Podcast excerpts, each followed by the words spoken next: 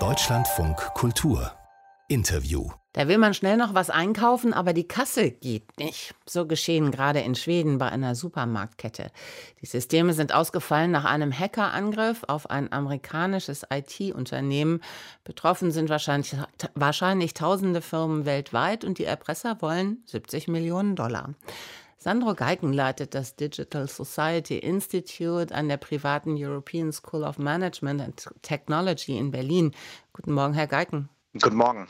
Jetzt ist die Supermarktkette dicht. Ein anderes Mal legen Hacker eine Ölpipeline still oder es werden ganze Krankenhäuser gekapert.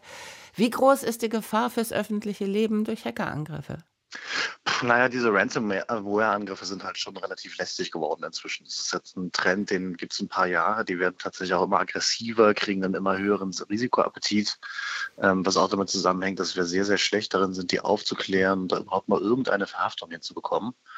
Ähm, sodass die also jetzt äh, immer größenwahnsinniger werden. Und leider sind wir da auch immer noch sehr ungeschützt, sodass das Risiko kontinuierlich steigt. Wie funktionieren diese Angriffe genau?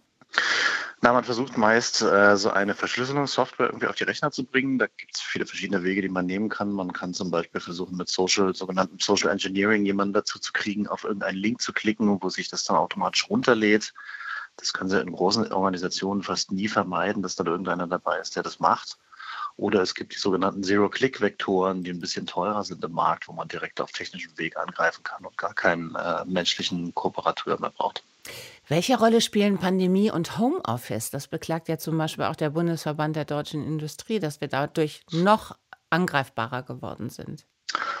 Das glaube ich ja nicht. Also das kann man eigentlich relativ gut äh, abschotten. Man hat natürlich sehr häufig diese Probleme, dass diese Ransomware-Angriffe dann äh, erstmal bei so einem Einzelnutzer anfangen und dann auf diese großen System, Rechnernetzwerke gehen. Also überall da, wo eine Verbindung ist, können die sich halt weiter verbreiten. Aber äh, das war jetzt vorher auch nicht signifikant besser. Ob man jetzt von zu Hause arbeitet mit einem gut gesicherten Privatrechner und einem guten IT-Konzept oder vom Büro aus, hat jetzt die Ransomware-Angriffe zumindest noch nicht abgehalten. Lässt sich darüber hinaus ausmachen, wo die Schwachstellen liegen im Hinblick aufs digitale System?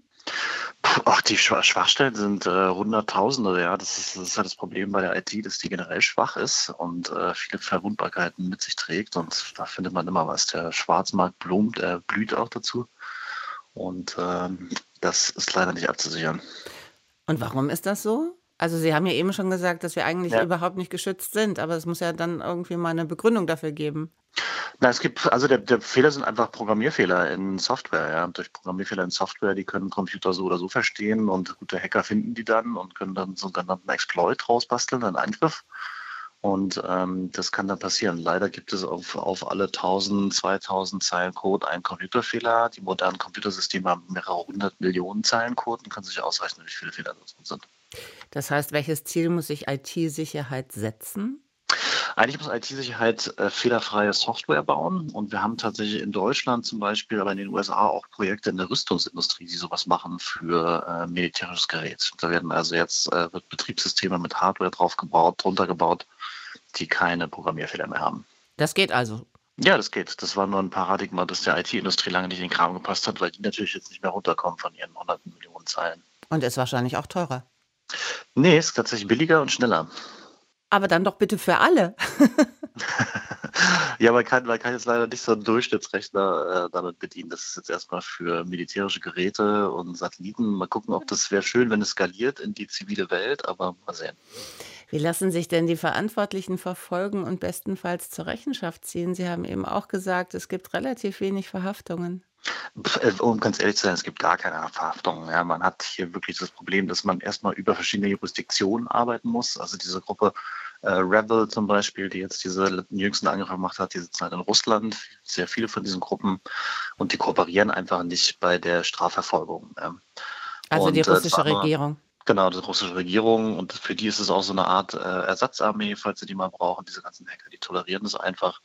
Das andere große Problem ist, dass unsere Strafverfolger technisch und in ihren Fähigkeiten meist gar nicht in der Lage sind, das auch noch herauszufinden, in welche Richtung es geht. Man kann da schon sehr viel machen. Also man kann tatsächlich auch mit kompetenten Fähigkeiten, wir haben es gesehen bei einigen Nachrichtendiensten, diese Geldflüsse zurückverfolgen. Man kann auch die Leute finden, die die echten Personen identifizieren und verhaften. Aber das sind leider keine Fähigkeiten, die, die, Straf, äh, die der Strafvollzug hat. Deutschland steht Ende September ein super Wahlsonntag bevor. Was befürchten Sie bis dahin? Ähm, das wird interessant. Wir, wir, vermuten tatsächlich, dass die Grünen ähm, ein ziemlich großes Target sind. Dafür sehen wir jetzt mehr Indikatoren. Die, den Russen insbesondere, die ja bekannt sind für ihre Desinformationskampagnen, sind die Grünen ein großer Dorn im Auge, weil doch sehr viel antirussische Politik bei denen dabei ist. Und die werden sicherlich äh, vermuten, die irgendwie zu diskreditieren oder Gerüchte aufzubringen. Und äh, das beobachten wir gerade mit großem Interesse. Cyber-Experte Sandro Geiken von der privaten European School of Management and Technology in Berlin. Ich danke herzlich fürs Gespräch in Deutschland von Kultur. Sehr gerne.